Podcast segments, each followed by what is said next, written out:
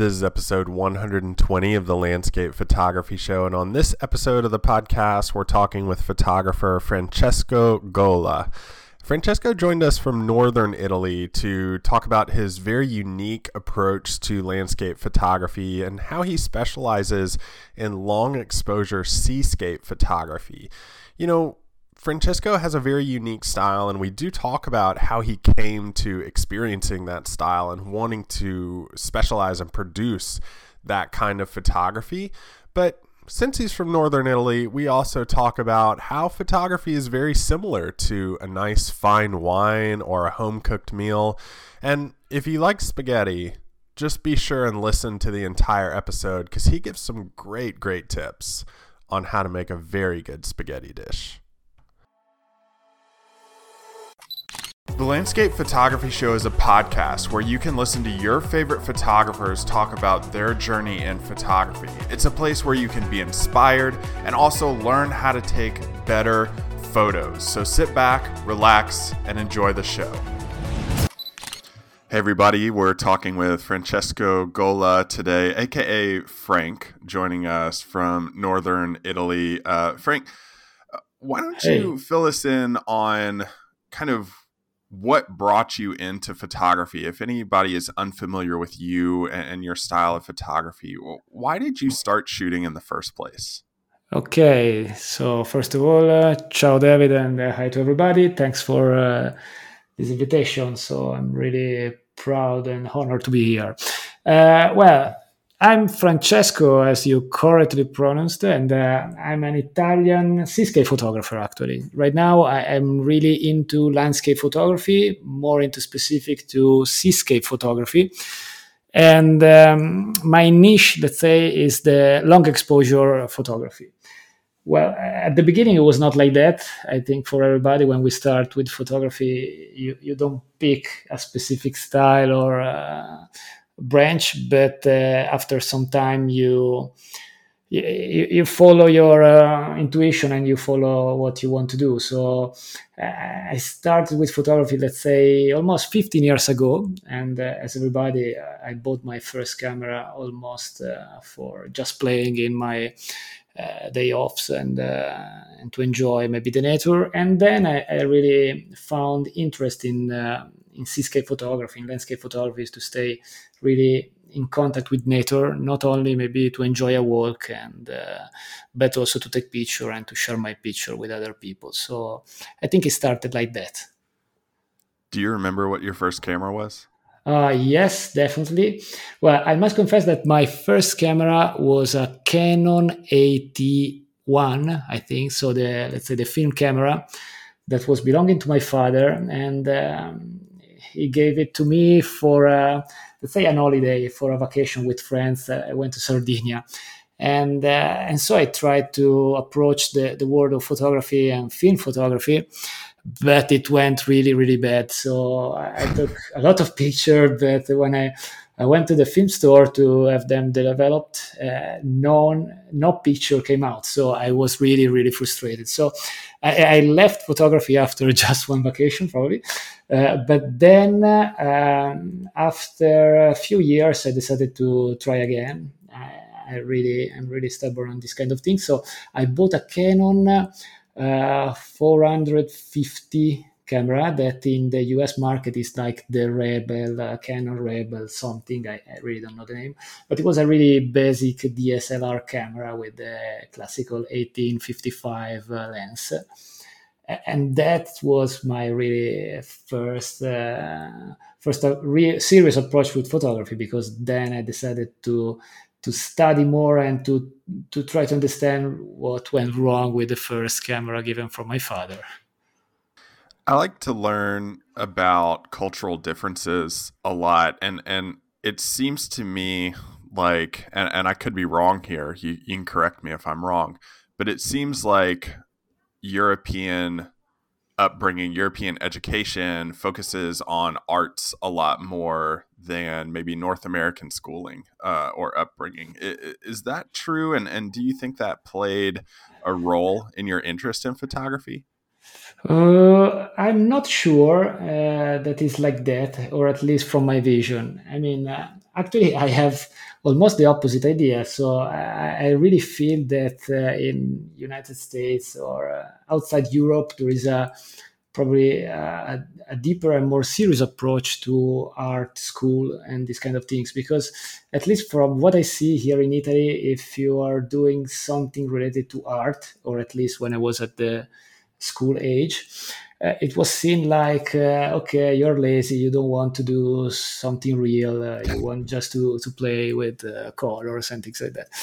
Uh, and so i mean maybe now it's different. I think it's totally different because right now we have uh, really much more interest in this kind of uh, things but uh, at the beginning to me it was uh, i had this idea that it was not a serious thing so that's why probably uh, I ended in uh, being an engineer. So totally the opposite of the art, and so really schematic, mathematical. So this uh, analytic approach of things.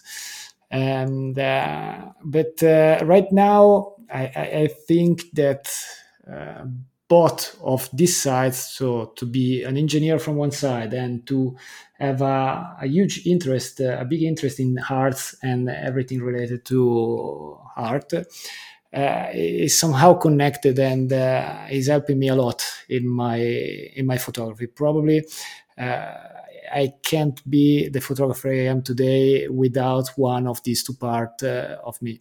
But in general terms, I think that uh, yeah, in Europe now we have uh, really great stu- great schools, and you can even have master in visual arts. So I think now is completely different. I'm really happy for that. What do you think has attributed to that change over time?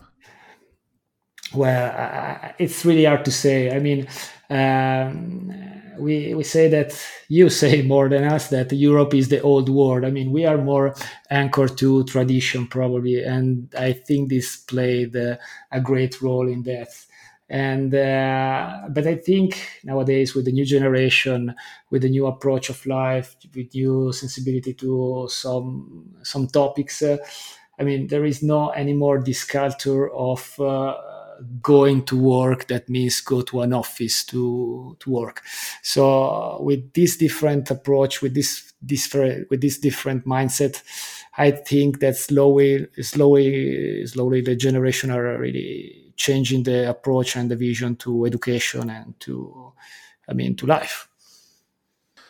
In that cultural approach, I mean, you know, I can, I've never been to Italy. I can only attest to what I've seen, like on TV and what people tell me about, you know, when they go to vacation over there. Yeah. Um, slower pace of life. Yes.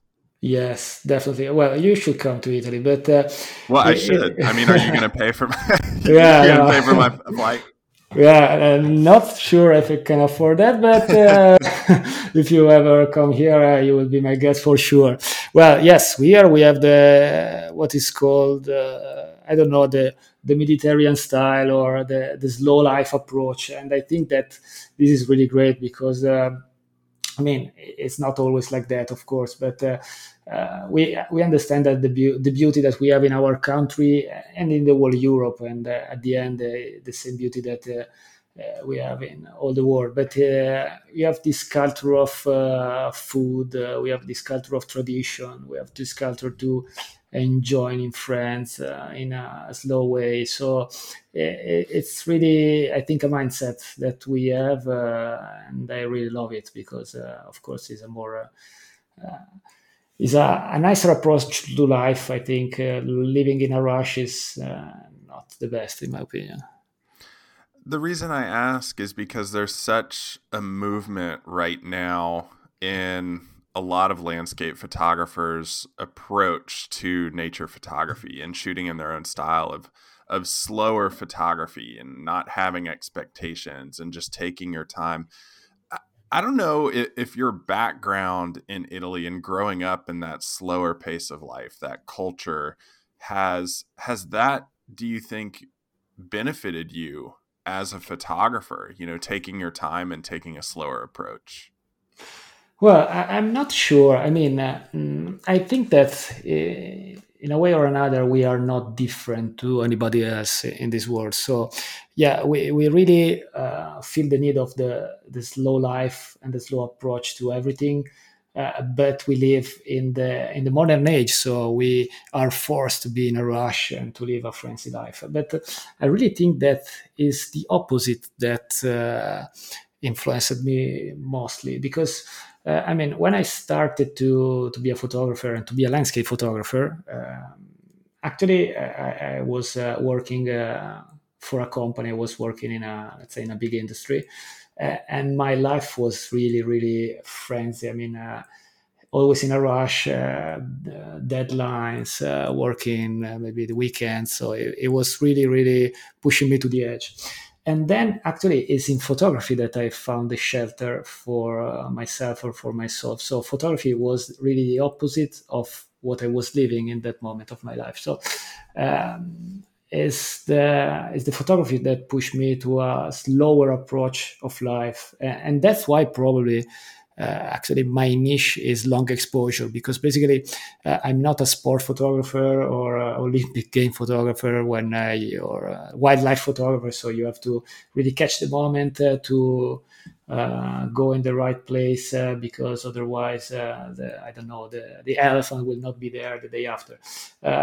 I'm a I approach the landscape photography and this slow life and slow approach to photography probably because also with long exposure I, could sit in front of a sunset and maybe enjoying uh, some music uh, drinking even a glass of wine and while taking picture without having to move. So uh, again it, it, was quite the opposite for me. So it was the frenzy world that pushed me to the the slow side and the, the low life. I mean the, this kind of uh, relaxed life.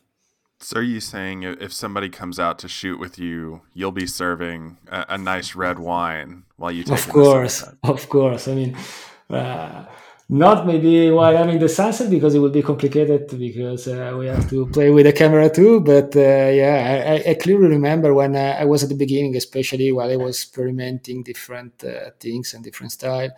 Uh, I remember more than one evening that I was uh, out taking picture. Maybe I, I, tried to talk. I don't know why, but I remember that it was like a 16 minute of exposure and okay in 16 minutes you have to find something to do. So i was uh, listening music uh, maybe reading a book and why not drinking a glass of wine? So if you join at the right moment uh, maybe you will find a glass of wine for you too How do you keep How do you keep it safe though in your camera bag? That would be my challenge. well, uh, it's a matter of experience, of course. Now of course. Uh, I can bring I can bring a thermos uh, with wine inside. No, I'm just kidding. Uh, I'm not doing such things, but uh, it will be the, the glass of wine will be the reward after uh, sunset or not a sunrise because it's too early. But after a sunset, there is nothing better to to uh, to go to a nice restaurant to enjoy this uh, kind of slow food and slow life uh, we have in Italy and to really relax. Give me give me your favorite, your wine of choice if, if you're going there to relax. Okay, well, uh, I'm really in love in, with wine in, um, in love with wine, so it depends on the situation. But if I have to pick one, I suggest you a Nebbiolo, that is a red wine from northern Italy or uh, if you are more close to the sea, I would recommend uh, maybe a Vermentino wine that is a really fresh and uh, sweet uh, uh, white wine that you can find uh, in Liguria. That is one of the locations that I prefer in here in Italy for my kind of photography. So every place you go, you can find a, a perfect wine to match. All right, I'm taking notes. I'm taking notes. Great. you said you were an engineer, correct? Yes, yes. Why did you choose that path? Ah, well, that's a very uh, it's a very complicated question. Not because I don't want to share anything, but just because I probably don't know. I mean, uh, since I was a child, I was always uh, let's say intrigued by. I mean, technical things. Uh, I was loving to see my father maybe play with electronical things uh, and uh, at a certain point i started myself to to play with uh, I don't know, with uh, electronics, uh, with computers, and uh, whatever was something digital or in any case technological. And then when I started to go to the high school, uh, I understood that what my path was more into the technical world than uh, let's say literature or any other uh, any other other things. And so at the university, I decided to to follow this path because in any case, I was really interested in the in the topic, and uh, I was hoping, let's say, to to find really my path and my career there. But then, as you know, I mean, uh, life uh, sometimes bring you to um, choices uh, to do and then uh, at the end i decided uh, that my inner voice was more for the art world than for engineering. That's fair. Um, compare and contrast for me your lifestyle both as an engineer and, and then as a photographer later. Yeah you mean uh, how uh, the differences between the two, uh, uh-huh. say, lifestyle. Well, uh, it's hard to say because, uh, well, when I was uh, full time working as an engineer, again, my life was much more uh, frenzy complicated. I have I had to travel a lot actually, but uh, for the wrong. For the wrong reason, and I think that it's while I was traveling for my for the company I was working with that uh, suddenly I, I, started to realize that come on why don't uh, shouldn't shouldn't I travel for visiting these places to to capture picture to to see new things with my eyes? So uh, it's due to my it's thanks to my engineering life that I approached to this photography life without uh, engineering, without that uh, rush into things, uh, without maybe traveling uh, to to new places. Thanks to my job probably i will never have decided to start with photography or in any case to start with landscape photography because uh, when i was working or even when i was studying at least here in italy where i'm living uh, it's quite different from us as far as i know so in us uh, after high school when you go to college or university you, you you move, you go somewhere else from uh, where you grew up. Here in Italy, it may be different, and uh, in the area where uh, I grew up, uh, we usually stay in the same area for a while. So basically, until I was 25th, I, I never traveled the world, so I didn't see anything in my life apart from going to Ibiza for the vacation with friends. And then when I started to to to travel for uh, for my company, I understood that I mean there was something uh, outside of my city, and I fell immediately in love with that. So uh, I don't know, it, it was like uh, seeing something new, and I was so attracted that at the end uh, I fell in love with it. You you have a very distinct style of landscapes. Um, I was looking through your portfolio on your website before we jumped on this morning or afternoon for you. Um, yeah. And I was scrolling through your images and I was really honestly struck with how cohesive your work is together as an entire collection in, in a great way. And I was curious, you know, if you're going into a scene, if you're going into a landscape, what are you Francesco looking for when you step just out of your car and, and start working with a scene? Okay, so well, um, what I was doing before, for, first of all, thanks for your words on my portfolio and my images. Really, really appreciated that. Um, when I started with uh, this kind of photography, uh, I was really going to a place and then uh, I was trying to get the most out of the situation and the scene. Right now, it's quite different because um, I'm trying to plan a lot my my images. So when I go to a specific place, it's because I think that in that moment, in that day, in that season, uh, I can capture what I really wanted to capture. So there is a, a lot of work in planning that is uh, something that happens way before I'm going to the field. But when I step out from the car and I'm there, uh, I mean, uh, let's make a step back. When I'm making this planification with these planning things, uh, it's my engineering side that is taking over uh, on everything. So I'm really analytic. I'm trying to study. I'm trying to making tables. So I'm I'm a, a nerdy. So I'm very engineering. uh, but when I step out of the car, is the let's say the the artistic side of my life that is taking over because uh, okay I, I, planned everything i'm in the right place at the right moment hopefully but then uh, there is nothing that uh, you can do if you are not seeing the, the landscape you have in front of you with different eyes or i mean not the engineer eyes. So i really try to spend some time just to walk in the area just to find the composition because at the end uh, one of the most important part of my images i think is related to the composition but to find the right composition, I really need to spend uh, maybe some time, few hours, just walking, just sitting uh, in the grass and just enjoying the, the clouds passing over my head. So I, I really need I really need to connect to the place where I am in order to take one of my picture because uh, I believe that I mean if you saw my gallery, you see that my images they are not the representation of the reality. They are not like postcard.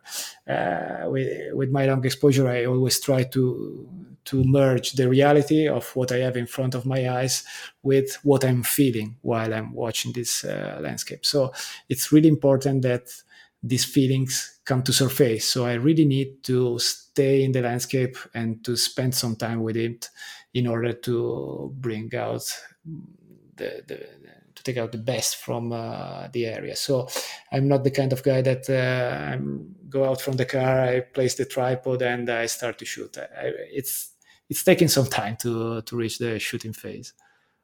I have a lot of questions just coming out of your answer because um, that would, I mean, I love that answer. Um, w- when you're planning out this shoot, and you say you're doing both the analytical side, the nerdy side, as in your words, and then going yeah. out and do the artistic side in the field. Do you need both of those to really create a, a photo that you're proud of? Absolutely, yes. Um, and that's why I, I really think, as somebody already said, that you really can just connect dots looking backwards because, uh, I mean, it's absolutely to me, and at least for my photography, for my specific field, for my landscape, is absolutely uh, necessary to be, let's say, uh, an nerdy, an engineer, because I have to be in the right place at the right moment. I remember at the beginning of my, let's say, path in photography, that I, I was going to a nice place that maybe I found on a, another beach or on a map. I was going there and I was setting my tripod, setting my camera, waiting for the sunset. And I thought that the sunset maybe was in front of me. And then I realized that maybe the sunset was on my right or on my back. So the light was completely horrible.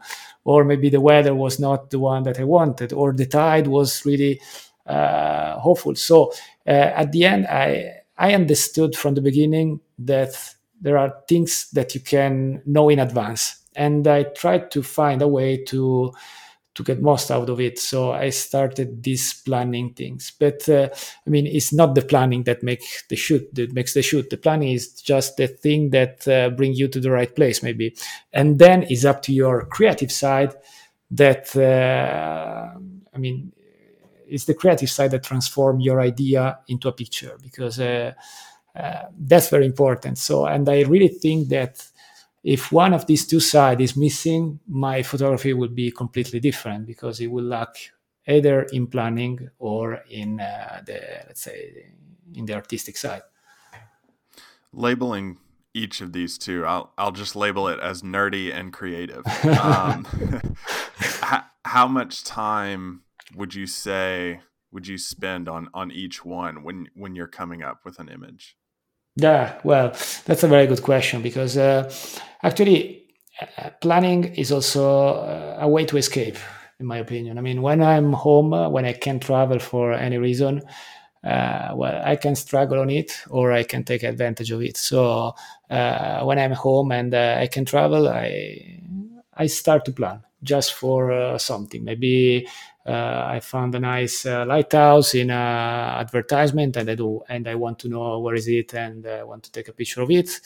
Either uh, I'm planning for a trip in a month or so, so there is always a good excuse to plan, and um, and this part take a lot because uh, if you really want to answer to the question when is the best time to be there, uh, you have to I mean, you have to be really nerdy because you have to check for the sun, you have to check for the tide, you have to check for the weather, you have to check for the accommodation, you have to check for everything. I mean, uh, uh, especially if you are traveling abroad. So the first time I went to Iceland, for example, when it was not so popular, it was really a challenge to be there. And uh, uh I mean, this is taking a lot. At the end, when I'm on the field, uh, it's not taking that much time because, uh, I mean, I know where to go and my the only thing I do is just to go there uh, again a couple of hours in advance when I think is the best moment for the light, just to connect to the landscape, and then I take the picture. And um,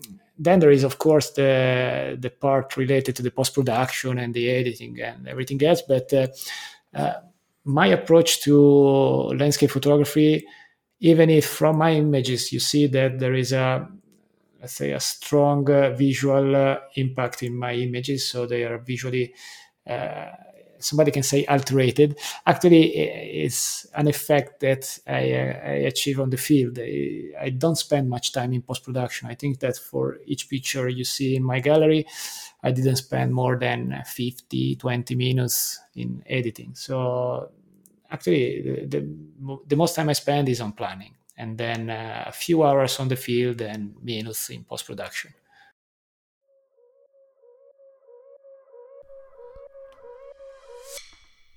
So, podcasting remotely can be really challenging, but it really doesn't have to be. With Zencastr's all in one web based solution, it makes the process quick and painless, the way it actually should be. If you know me, I- am obsessed with quality, right? And Zencastr provides crystal clear sound and gorgeous HD video, not to mention it's easy to use. Even for my guests that aren't very tech savvy, I just send them the link to record the podcast episode. They log in, I hit record, and everything is taken care of.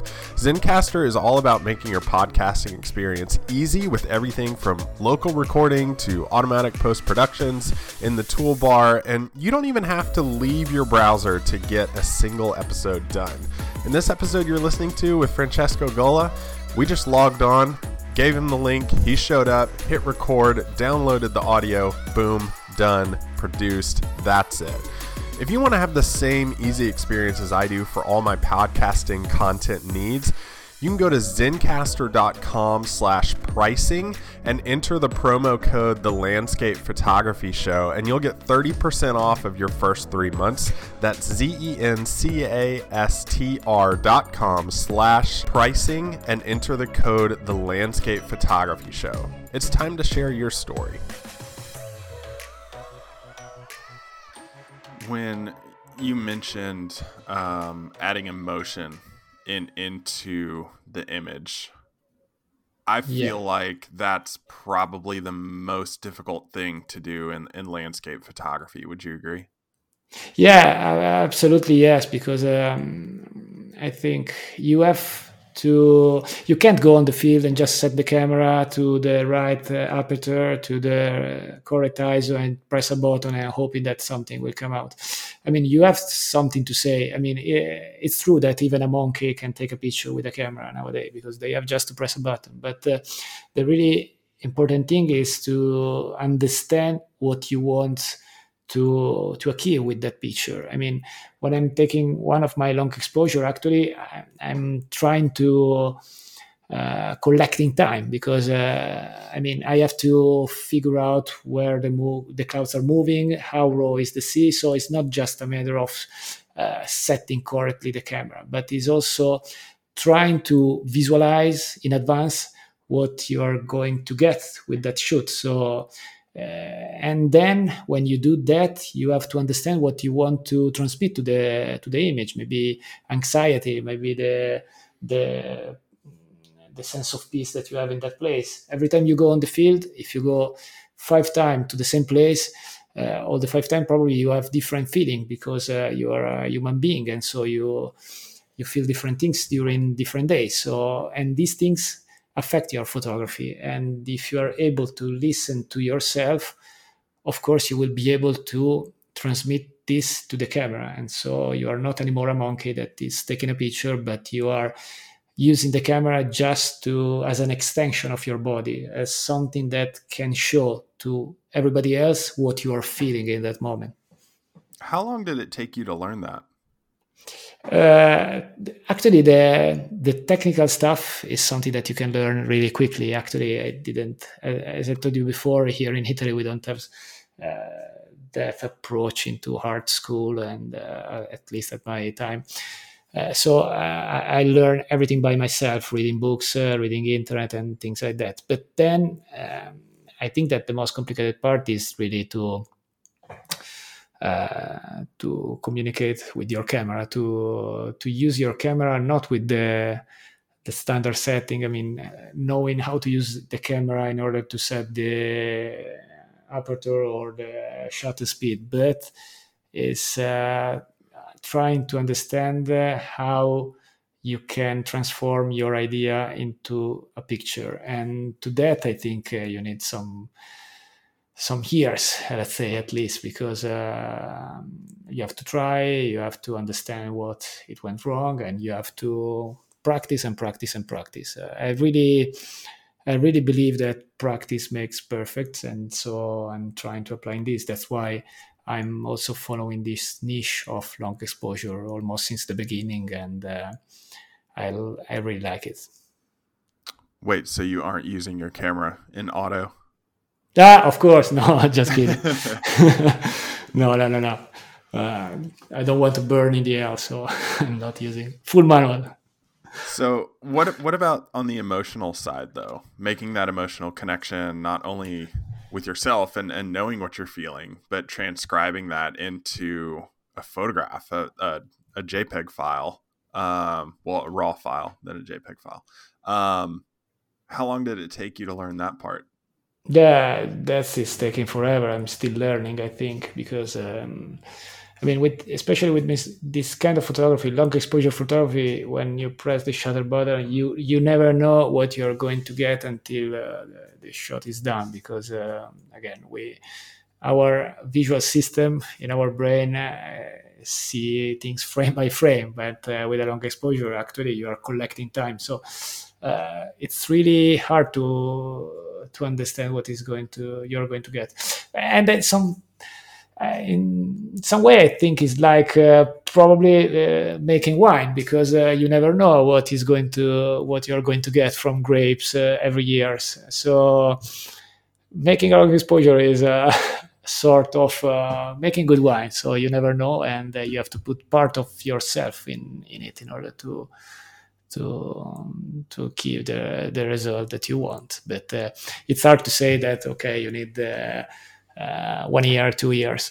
I know that there is the rule of uh, 10,000 hours to to be an expert of something.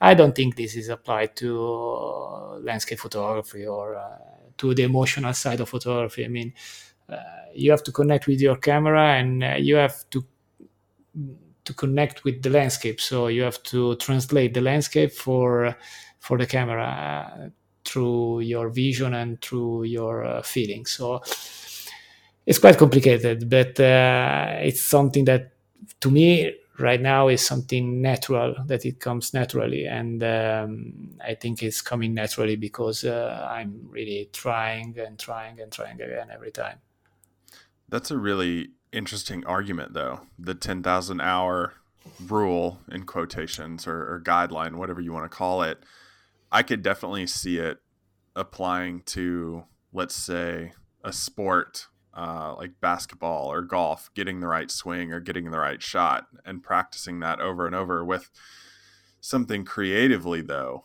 Um, I feel like there it does have to have that natural aspect that comes along with it.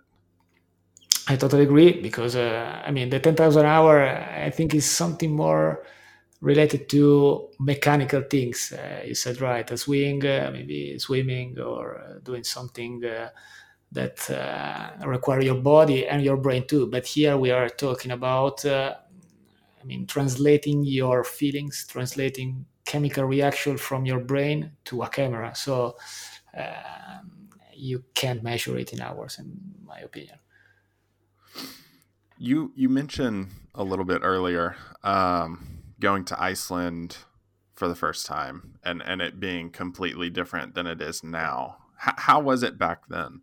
Uh, yes, actually, I, I, clearly remember the first time I went in Iceland. Uh, it was like I think ten to fifteen years ago, and the Iceland was not yet in the hype, but uh, it was already popular, of course, uh, for photography. And uh, you know, on on the internet, you was finding uh, great images and uh, great stories about people there, and uh, loving so much that country. So I decided to go, and I fell in love. It was something so different from anything else I've ever seen in my life because, I mean, the Iceland is a, a huge island, but uh, the most of the population was located in the capital city, that is uh, Reykjavik. And then when I started to drive outside from the city, it was like being in a in an in a parallel universe, really in another planet, because it was so different from anything else. So black ash beaches, uh, mountains, ice, snow uh, wild animals. So it was so cool and so wild. But then I remember the last time I went there, it was like in 2013. So almost 10 years ago now, or just, uh, yeah, from eight to 10 years ago. And uh, Iceland was really in the in the hype, in the popular. It was a, let's say a popular destination for photographers and non-photographers, and they started to build uh, uh, new buildings uh, near the sea. They started to make new restaurant, uh, big buses uh, going around. So it was not that wild as it was before, and so uh, I decided to to move to other destination. Even if I still think that Iceland is one place that you have to see at least once in your life. What do you think caused that change? Uh, I mean, the, from one side, for sure, the the fact that it's a beautiful place, and the, the second side is that they know that it's a beautiful place. So they were really great in uh, promoting. They were really great to attract uh, people, and uh, when people was there, uh, people really uh, felt loved by the Icelandic population, probably, but they were treated like uh, they were treated very well. So I clearly remember the, uh, from my first trip that I was driving alone, even trying to find a place uh, where uh, to refill the car or uh, just to find a battery charger for my mobile phone. And even just uh, stopping along the road, everybody was coming just to to ask if I needed something. So uh, I think that the the approach of the community was one of the uh, the key point of that. And then, of course, uh, the the country is beautiful. So uh, it's so different from anything else or from Europe and I think from most of the places in US. So when it became so popular for photography, so when the first uh, great pictures uh, came out from Iceland, people understood immediately that it was a place uh, to be on the bucket list. So they started to travel there. And then, of course, airlines started to make direct flights, hotels started to make uh, advertisement. And so, uh, you know, uh, how it works. So it became really a sort of uh, uh, Ibiza of the Northern Europe. I have I have an an idea about the boom in Iceland. Um, and I think it's correlated to the boom in Instagram and that yeah. photographers also have kind of this this you know they they they kind of kickstarted this in a way and and sharing the images and, and tagging locations on Instagram. Um, would you agree with that? Yeah, for sure. The let's say Instagram culture changed a lot um, most location, not just uh, just Iceland. Probably uh, when uh, Instagram was at its best, Iceland was is, was at its best too. I mean, uh, yeah, people started to post picture, tag places, uh, and then other people started to come to the island. Then there was this uh, let's make a selfie thing, and so everybody started to post selfies and not only pictures of places. So I think is uh, let's say. Uh, something coming from the, the the mass culture. I mean, uh, everyone, everybody wanted to be on the same place because it was cool to be there and to say to the rest of the world that hey, I'm here. So, yeah, I think that's that's one of the reasons for sure. Be honest though, how many selfies do you have from Iceland? yeah, I have a lot of them, and they are most embarrassing selfies. that's why that's the reason why I never post a selfie or any picture of myself because uh, they are quite embarrassing.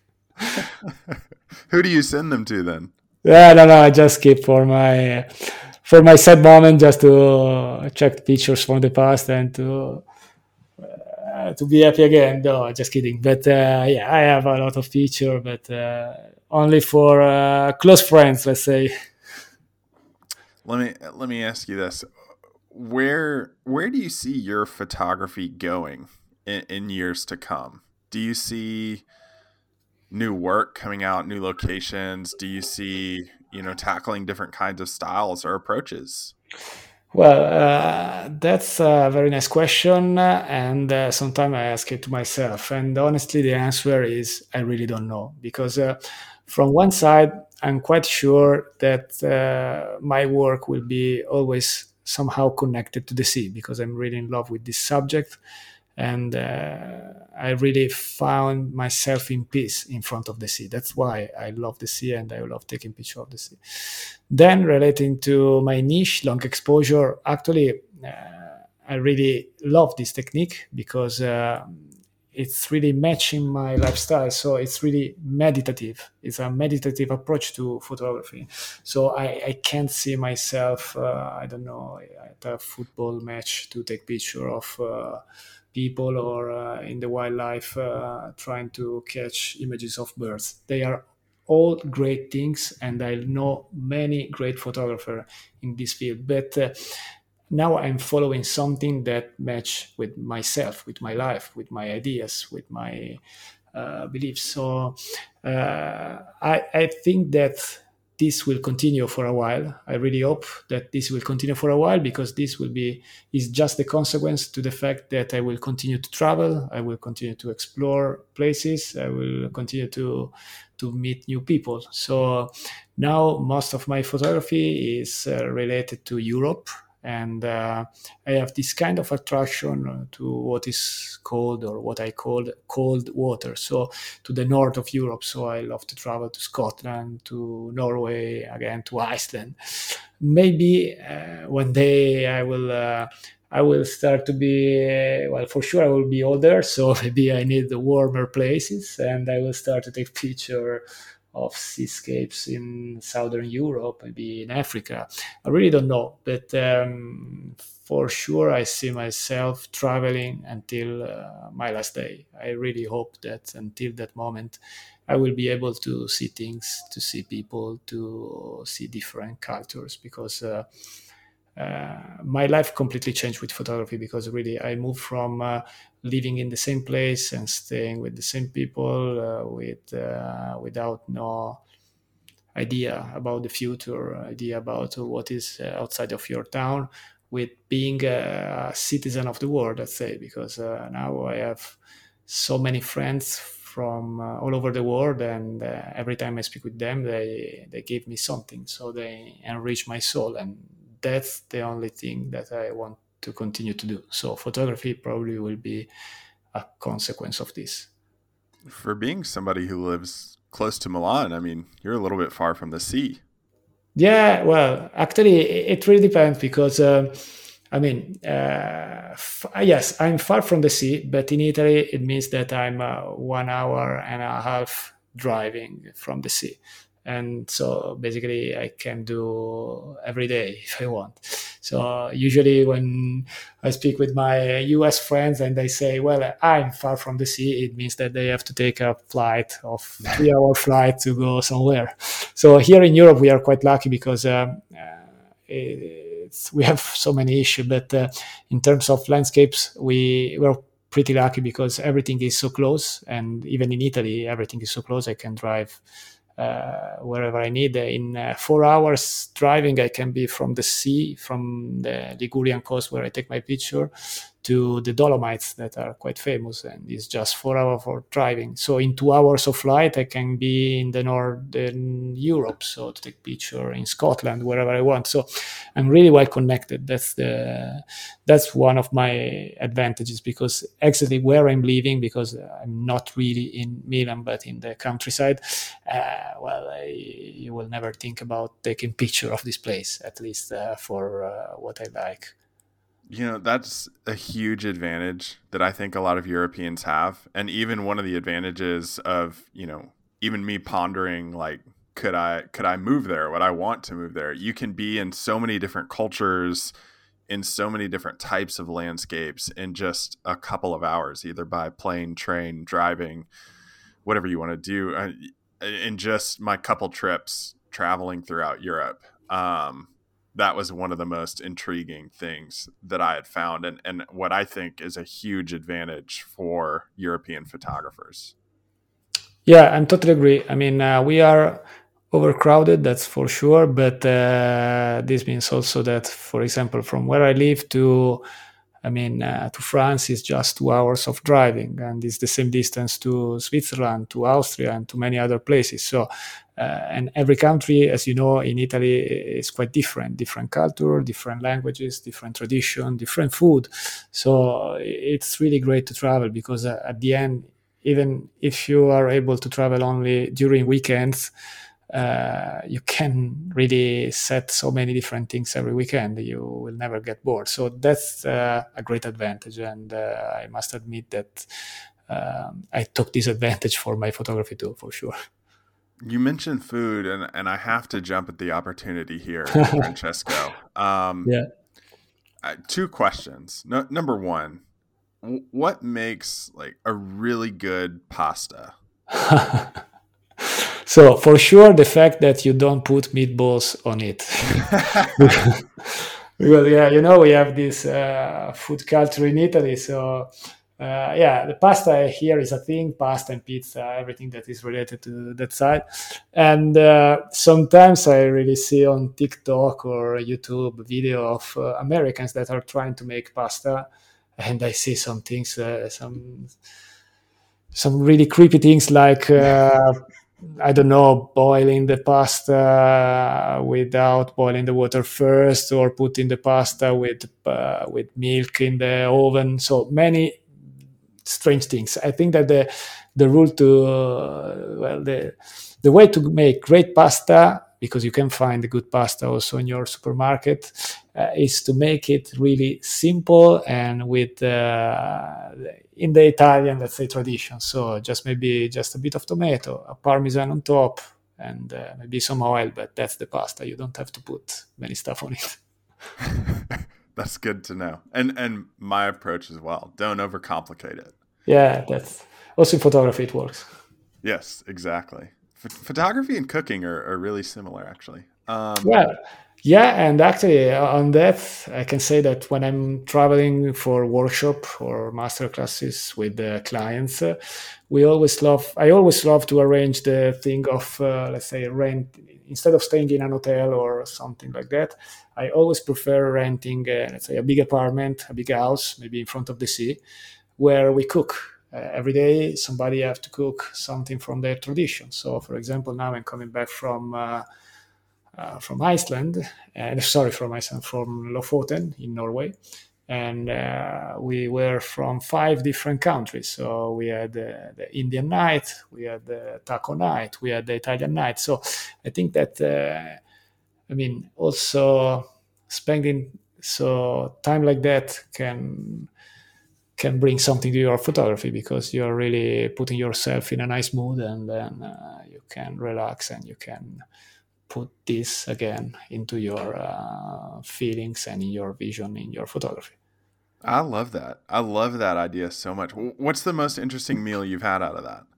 The well, actually, of course, it was the Italian one. no, just kidding. But uh, we had a very, very good uh, Italian risotto with uh, with mushrooms and uh, uh-huh. with the original Italian tradition uh, risotto, and uh, it was very great and really appreciated from everybody. Okay, it, it leads me to to my next question. What just makes for you just like a great meal of community of food? Like what what kind of things do you need? Uh, i think that like for making a, a good pasta you have just to have few ingredients and to dose them properly. For sure you uh, you have to be with the community. I think uh, everything is shared is better. I mean if you are seated on a table with again five people from five different places in the world i think is so great because you have so many things in common that you didn't expect and so many differences that you can learn from each other. Then of course some good food is mandatory. So for sure at dinner time no cappuccino. That's another mistake that you in US love to do. but uh, and at the end, of course, uh, a nice glass of wine is the best icebreaker ever seen in every dinner. Now we've talked about the culinary side of your workshops that people can expect. If they're coming with you on a workshop and they're looking for the photography side, what are they what are they going to get from you?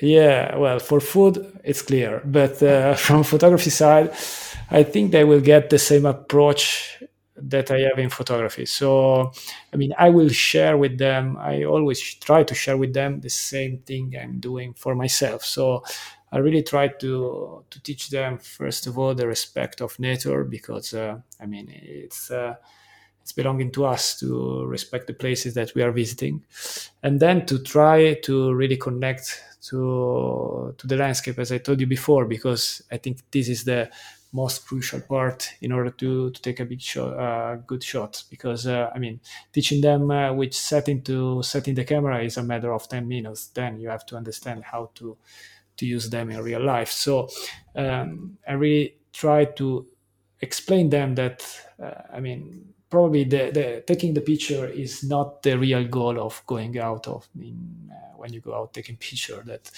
is uh, is quite a paradox but i think it's like that. I mean if you go out and you go there to enjoy maybe a specific location uh, during a sunset or even a storm a violent storm along the coast then uh, you enrich yourself. And so again your picture will be just a consequence of uh, being happy of uh, being out there and to enjoying that show. And then at the end even if you don't get any picture you will not be disappointed. For sure i, I teach that if you take a picture that picture is taken on the field and not on your laptop. So i don't really believe in uh, going out just to make a few pictures just to say okay i have the picture and then to try to uh, recreate uh, something that was not there in uh, Photoshop. So um, I really believe that uh, the, the, the good image is out there and not in your laptop. And I try to teach people to uh, to visualize this too, so to understand that they can really take great images, not following the actual trend online, but just following themselves. Some might argue the food is more yeah. enjoyable. Yeah, of course. well, yeah. we've heard about you. We've heard about you know what people can expect from a workshop from you. Where can people go to sign up for one of those, or just kind of browse your portfolio? Yeah, great. That's that's a very good question because uh, self promotion is always great. uh, well, um, I mean, they can find me on my social media. So if they go to Instagram, uh, Francesco Gola, so name, and family name is the way they can find me, and uh, it's an easy way to be in contact with me because I can reply to them directly through Instagram or whatever it is. Or if they want just to check uh, my images and maybe what I'm planning to do for the upcoming months, there is a website that is uh, Francesco Gola again.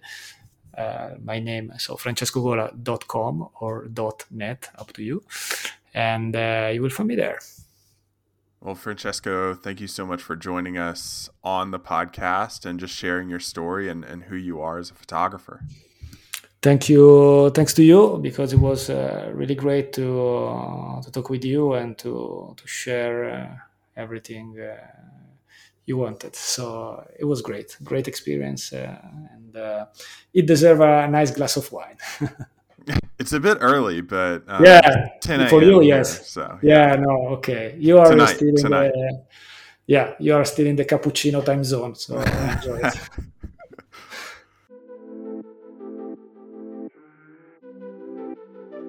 Hey guys, thanks for listening to this episode of the Landscape Photography Show. I hope you learned a lot from Francesco and myself and our conversation that we have. Remember, if you want to support the podcast and keep it going week after week, you can go to patreon.com slash David Johnston and pick a tier to support the podcast and keep it going. And don't forget, today's sponsor for the podcast is Zencastr. You can go to zencastr.com slash pricing and enter the code The Landscape Photography Show for 30% off to try Zencastr for your podcasting needs. It's a great site, great platform. I've used it since day one of the Landscape Photography Show and couldn't be happier with it. See you guys next week.